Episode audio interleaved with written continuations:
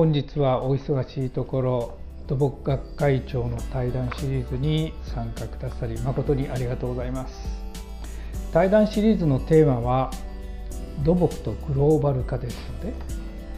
えー、国際学会の長である春日さんの視点で土木とグローバル化について語っていただきたいと思います。で本日の対談相手である春日、えー、博士春日博士もしくは、えー、FIB 国際構造コンクリート連盟会長の春日さんの紹介を簡単にまずさせていただきます。えー、春日さんはですね私長年存じ上げておりまして、えー、現在は三井住友建設株式会社の技術屋のトップであります。で春日博士がもしくは春日さんと言わせていただきたいんですが春日さんがあの世界で著名な構造技術者となったわけを簡単にご説明したいと思うんですがまず私の知る限り世界で初めてエクストラドーズド橋というある橋梁のタイプをの橋を作ったその中心となった技術者であると。でそのエクストラドーズド橋は日本にあります。それから日本においてですね波型広範ウェブ橋の普及をなさいました、まあ、波型広範ウェブ橋っていうのは、まあ、海外フランスの技術者の発想なんですがそれを実際の橋梁に適用して多くの波型広範ウェブ橋を日本で普及させたと。それからその次はですねあのバタフライウェブ橋というこれは日本独自の、えー、アイデアだと私は理解しておりますがそれの開発の、えー、中心的メンバーである。それからですね最近はあのまあカーボンニュートラルに、えー、関係するんですが、まあ、セメントと鋼材という、まあ、土木構造物にとっての主たる建設材料を、まあ、ほぼ使わないタイプの橋梁を開発されたと。幅広くですね本当にあのイノバティブな技術を、ま、世界に誇れる技術を、え、これまで、えー、いろいろと開発されてきた本当の技術者です。まあ、そんなことからですねあの、まあ、日本というより世界から、えー、いろんな賞を受けていらっしゃいましてつい最近には今年、の初めですかねフランスの土木学会から土木学会賞を受賞されています。えーと、それではじゃあ春日さんこれから対談を始めたいと思います。よろしくお願いします。よろしくお願いします。えっ、ー、とまずですね国際学会の長にまあ普通アジアの人ってあまり選ばれてないと私は理解しておりまして、まあ、大抵欧米系の人がなってると思うんですけれどもで特にまあそんなこともあって日本人でなる方も少ないと思います。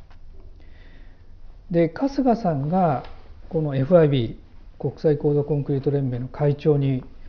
選ばれる、まあ、そのような環境がですねこの FIB の中にはあったというふうなことなんでしょうか、まあ、そのあたりからまず教えてください。はい。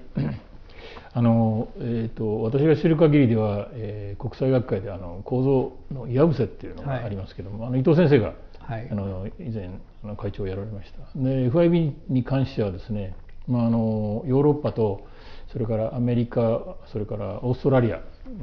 まあ、ヨーロッパ中心ですけどもがあの会長になってますけどもアジア日本それ以外含めてですねあの私が今回去年初めて選出されたという経緯があります。でもともと FIB というのは非常にそのあの、まあ、途上国からあのそれから先進国いろんな国が集まってますけども基本的にみんなすごいフラットな組織でですね私はそれが非常にあの好きなところであります。で基本的に会長はですねあの最高幹部会と言われているプレシディアムという住人任しの会議があるんですけども、まあ、執行部隊ですね会社でいうと。まあ、その中からあの副会長が選ばれて、まあ、副会長がその次の会長になるというプロセスをいますけども全てあの総会の投票で、えー、決まるということです。それからそのプレシディアム以外でもですねあの3カ国の推薦があればあの副会長として、えー、立候補できますし、えー、そういうその非常にその公明な公明正大なですねプロセスを得て決まってますんで私もそのプロセスを得てですね、えプレシディアムに入ってそれから副会長を2年して今の会長というふうになってます、まあ、そういうそういう経緯があります。であのまあ FIB は FIB の I はインターナショナルですから、まあ、基本的に国際的な組織ということですけども先ほど言いましたようにどうしてもヨーロッパ中心のところはまだ抜けてないということがありましてね。で、まあ、近年になってやっぱり本当にもっと真の国際化を図っていこうという意図もありますしもう一つはあの多様性をですねもっと取り組もうという声があってですね、えー、実際、えー23来来期私は今年の12月で終わりますからあの23年24年が、えー、副会長この間の6月のオスロで選出されましたけれどもブラジルの女性です。で南米からあの副会長出るのは初めて、まあ、女性もそうですけども、まあ、基本的には、えー、彼女は24年25年ですかね25年の会長候補になりますけどもそうなると会長になるとですね南米出身の初の女性の会長ということになります非常にその歴史的な転換点にあるというのが組織です。はい、はい、ありがとうございます。あのまあ私も FIB の中で活動しておりますので、まあ、FIB がもともとの経緯からするとヨーロッパの方々が中心の会議だと思うんですけれども学会であると思うんですが、まあ、いろんな世界のいろんな地域から会長を選ばれているということは存じ上げておりまして今おっしゃられたように今度は南米のしかも女性の会長になるというようなことで、まあ、大変国際学会の中でもモデルのような学会ではないかなというふうには思ってますが、まあ、いずれにしても人口が一番多いアジアから今でなくて今回初めて会長に就任されては私としても大変嬉しく思っております。え、っとですね、まあ、まあ会長になられましたで特に全て会長になられるような方っていうのはやはりグローバルに、まあ、技術者としてもしくは研究者として活躍されてて、まあ、その活躍が広くですねやはり認知されていなければなれないと思うんですよね。で春日さんご自身としてどのような活動業績が評価されたとお考えでしょうか？はいあのまあ、私のですね FIB の関わりとちょっとお話ししますとまず最初に1993年に京都でシンポジウムがありました、はい、それが私の初めてのこの FIB という会議に参加するきっかけになりました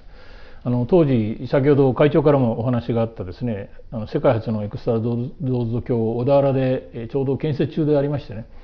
私はその発表も兼ねてこの京都のシンポジウムに参加しました。で、えー、この小田原ブルーブリッジをやることによってですね当時あの今ネクスコですけど当時 JH と言ってましたけども、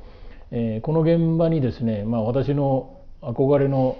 共同エンジニア共同デザイナーであるジャン・ミューラさんフランスの方ですけどもが来られていろいろ彼とですね話をすることができました。非常にその楽しい時間をあの一緒にですね藤屋ホテル、うん、えーと富士屋ホテルですねあれね。そうですね。あの箱根の、はい、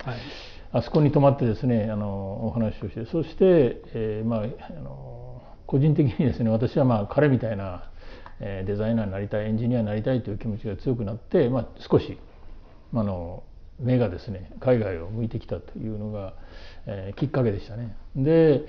あの世界初ですからせっかく日本でなかなかないチャンスなんでこれをやっぱり、えこの FIB 当時は FIP と言いましたけどもを皮切りにですねあの発表していこうということでそれ以降ですね機会あればシンポジウムとかコングレスに投稿するようになりました。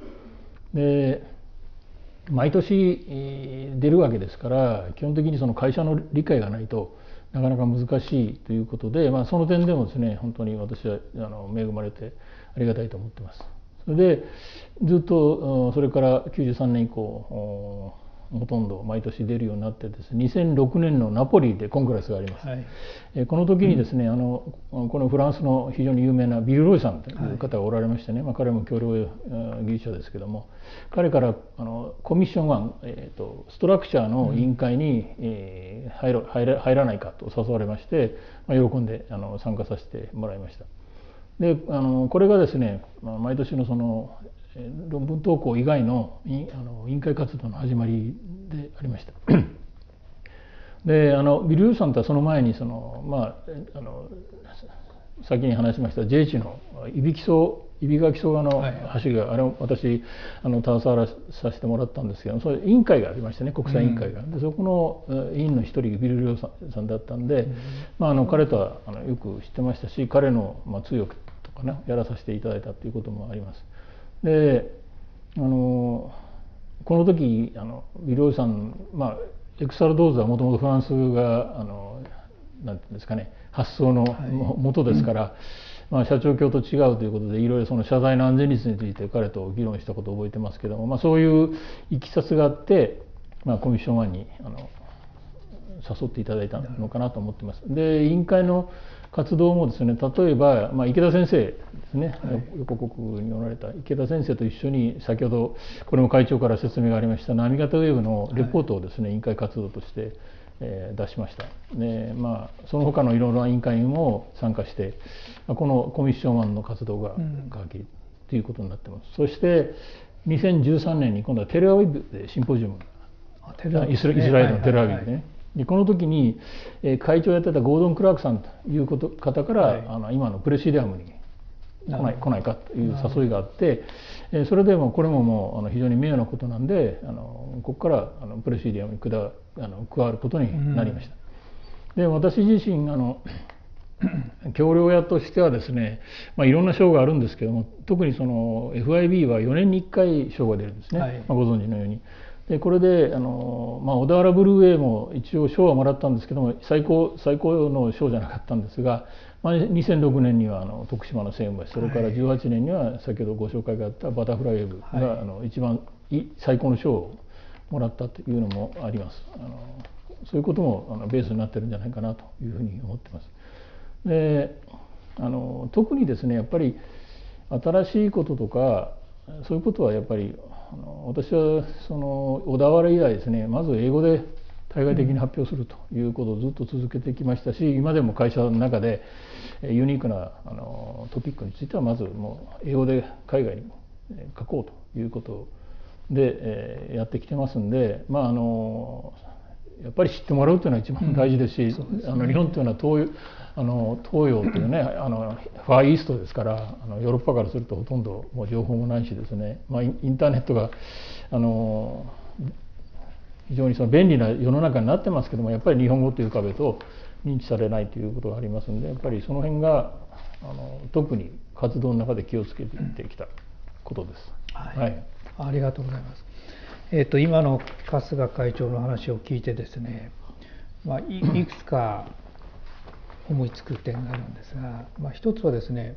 あの日本の土木、まあ、土木エンジニアって、まあ、その個人の名前がなかなか出にくいですよね。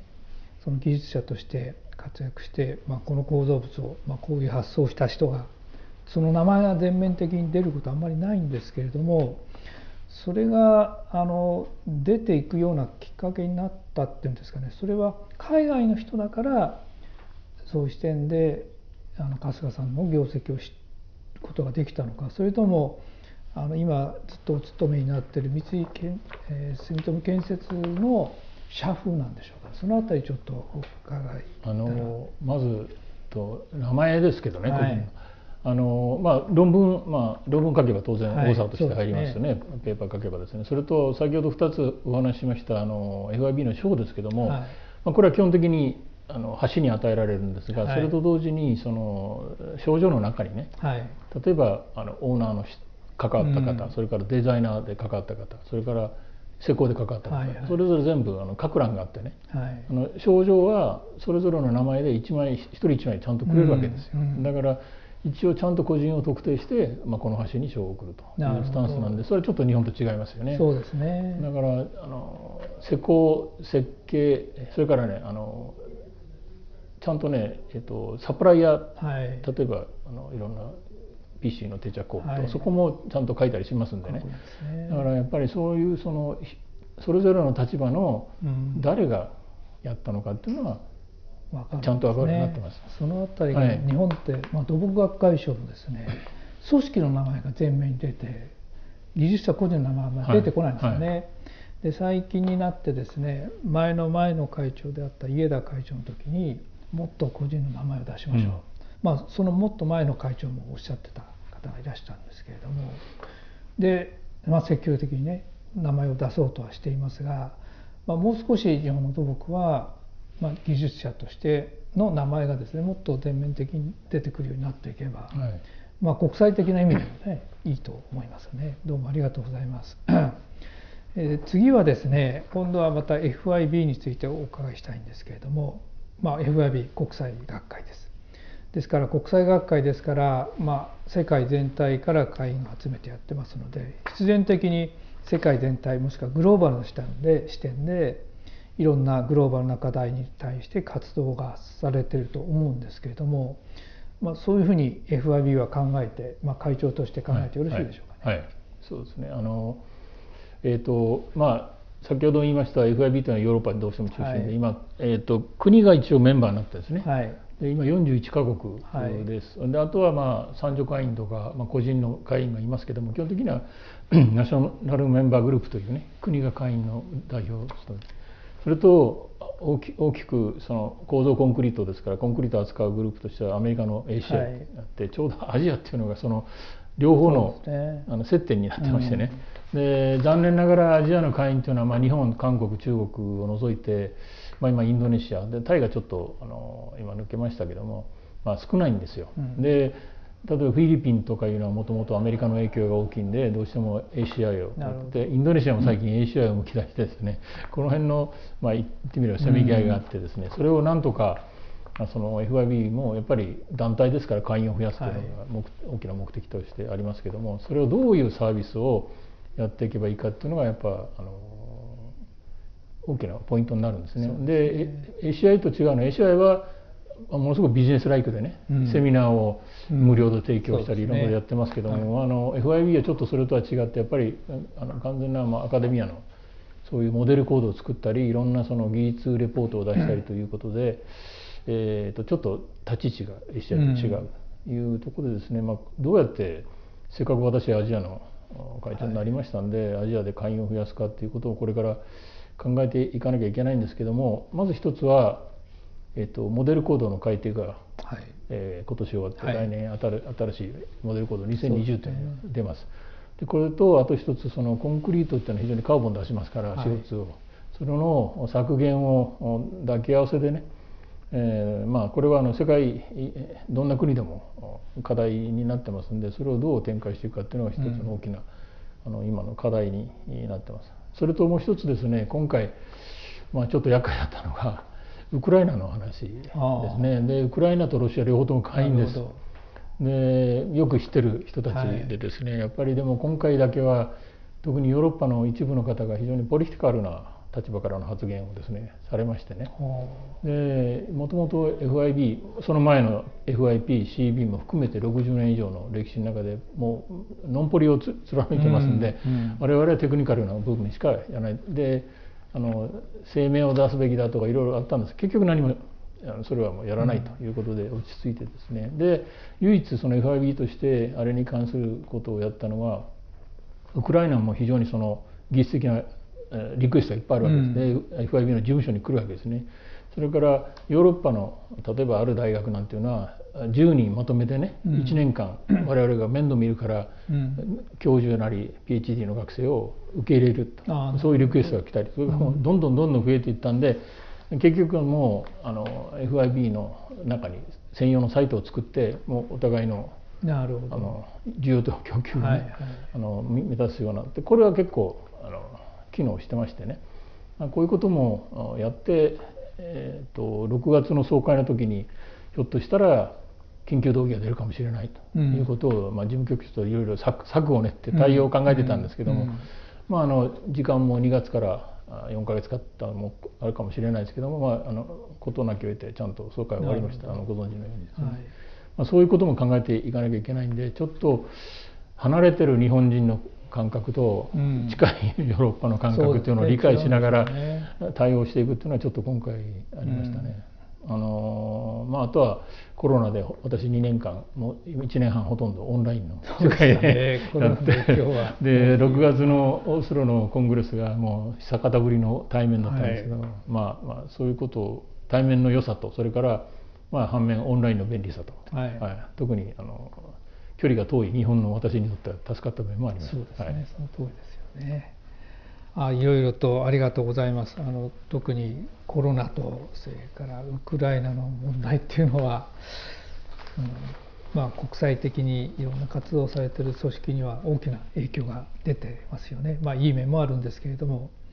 まあ、乗り越えていかなくちゃいけないっていうのがあって、まあ、FIB 会長として、まあ、FIB としていろいろと努力をされてて、はい、まあ、それなりのいいモデルのようなものを示されてる。ウクライナへのいろんな支援をですねされているというのは非常にいい試みだと私も思います。で次の質問はですね、まあ、今少しもうすでに話しされてるんですけれども、まあ、FIB 会長としてもしくはまあ春日一つの一人の構造技術者である春日さんとしてまあ、コンクリートを中心としたサステナビリティ、まあ、カーボンニュートラルについて最近いろいろな場面で発言をし続けていると思うんですけれども、まあ、この辺りへのまあ発言をされている、まあ、その辺りの背景も含めて少しお話を聞かせていただければと思います。はい、あのえーと、FIB 自体がサステナビリティに絡んだのは結構歴史古くてですね、はい、1999年に遡ってかなりあの先進的にですねあの例えば行動に入れたりあるいは委員会をやったりということをやってきました、まあ、あのご存知のように日本の酒井浩一先生って非常にその貢献度が大きいんですけども、はい、今でもあのサステナビリティの専門の委員会がねコミッション7というのがありますし、ね、先ほどお話ししましたモデル構造の2020というのはもうサステナビリティがガンとこう中心に座ってますんで、はい、まあ、これは多分あの世界にも類を見ないあのモデルコードあのコードになっているというふうに思います。あのそういうことをやってきたんですけども私はあの実務者あの施工会社のあのエンジニアなんですけどもあのいろいろ調べていくとですねやっぱりコンクリートというのはあの、まあ、FIB が取り扱う構造コンクリートというのは非常にその CO2 の排出が多いんですね。でえー、まあ、セメントだけでも全世界の5%ぐらい排出してますし、まあ、主要な材料ですね。あと鉄筋とかそういう鋼材を合わせると10%近くなる。で何やかや考えると多分2割ぐらいいくんじゃないかなというふうないろんな資産が資産があってその FIB として何もしないというね、うん、まあ、サステナビリティのその概念基準化とかずっとしてきましたけども実際そのアクションをこれからねカーボンニュートラルに向かって起こす時にあの材料を提供する鉄筋とかあの緊張剤そういうサプライヤーを買いに、うん、それから一番あの影響の大きいデザイナーですね、はい、それから私たちみたいな施工者それともう一つオーナーというね。要するにそのコンクリートのライフサイクルに対するいろんなその何て言うんですかねあのセクターの人が揃ってますんであの他の材料の学会とか違って一番トータルで見える学会なんでやっぱりちゃんとあのアクションを起こしてやろうぜっていうのが、うん、あのサステナビリティの呼びかけだったんですね。で会長になってあのその材料だけじゃなくて作った後の 100,、まあ、100年なりねそういうのも非常にその排出をするんでそれを全体で考えていきましょうということをずっと言ってきました。で今回の6月のコングレスでそのスペシャルな委員会ですねスペシャルアクティビティグループというのがあってですねそれをもう全全コミッションが集まってやろうというのが一応承認されましたんでそれをこれからあやっていくんですけどもちょっと時間はかかります。うん、で材料については、まあ、セメント系コンクリート系 それから鉄筋系はもうすでにあの世の中にものすごいデータベースがあるんでそれとは一緒にコラボレーションしてで今ない作った後の耐久性との CO2 の関係ね排出の関係これを、まあ、データを揃えながら時間かけてちょっとやっていこうと、そうするとその一番私は大変なのはやっぱ設計者だと思うんですね、うん、まあ、日本でも一緒なんですけども彼らは材料から考えて構造を考えて施工も考えてそれからあの言ってみれば耐久性も考えて、うん、残りの100年どうメンテナンスしていくかって、これを考えなきゃいけないわけですから、はい、全データがここで揃わないと、うん、LCA が成り立たない計算できないですね、はい、だからそういう意味もあって、まあ、FIB のメインアクターはやっぱりデザイナーなんですよ。うん、で当然ちょっと日本と違うのはあの学学会、まあ、大学の先生もおられますけどもほとんどの方が自分でコンサルタントやられてますんで要するにデザイナーの占める割合が多いということで、まあ、あの皆さん賛同いただきました。であの FIB で作ろうとしているのは、まあ、ここのサイトに行けばプラットフォームに行けばもう材料から全部揃うと。で現在あるところとのもつながってます。今それをねあっちこっち行かないと、うん、材料だけでもあっちこっち行かないとあのないんですよ。それも我々例えば施工する連中が、あの東南アジアでコンクリートを調達する時ね、はい、どこから調達した方が一番 CO2 が少ないか。でものすごく優れたあの生コン工場がもしあったとしますよね。それがもうものすごく遠かったら、輸送で CO2 排出しますから、少々悪くても近い方がいい、まあ、そういう選択も今できないんですよ。それができるようにならないとあの事業者の人にこれだけ排出しますよっていうのを、ね、提示できませんのでね。だからそういうのをちょっと時間かかるけど、まあ、世代をまたいでね我々の世代から次にもすぐ移しますけども、うん、そういうそのちょっと長期のプロジェクトということで今回立ち上げました。はい、なるほど。あれですかね。あの、まあ、実際は各国でそういう仕組みを作っていかなくちゃいけないのででその仕組みの作り方も多分各国のねいろんな規則とかルールによって違ってきますから、はい、まあ、あれですかね。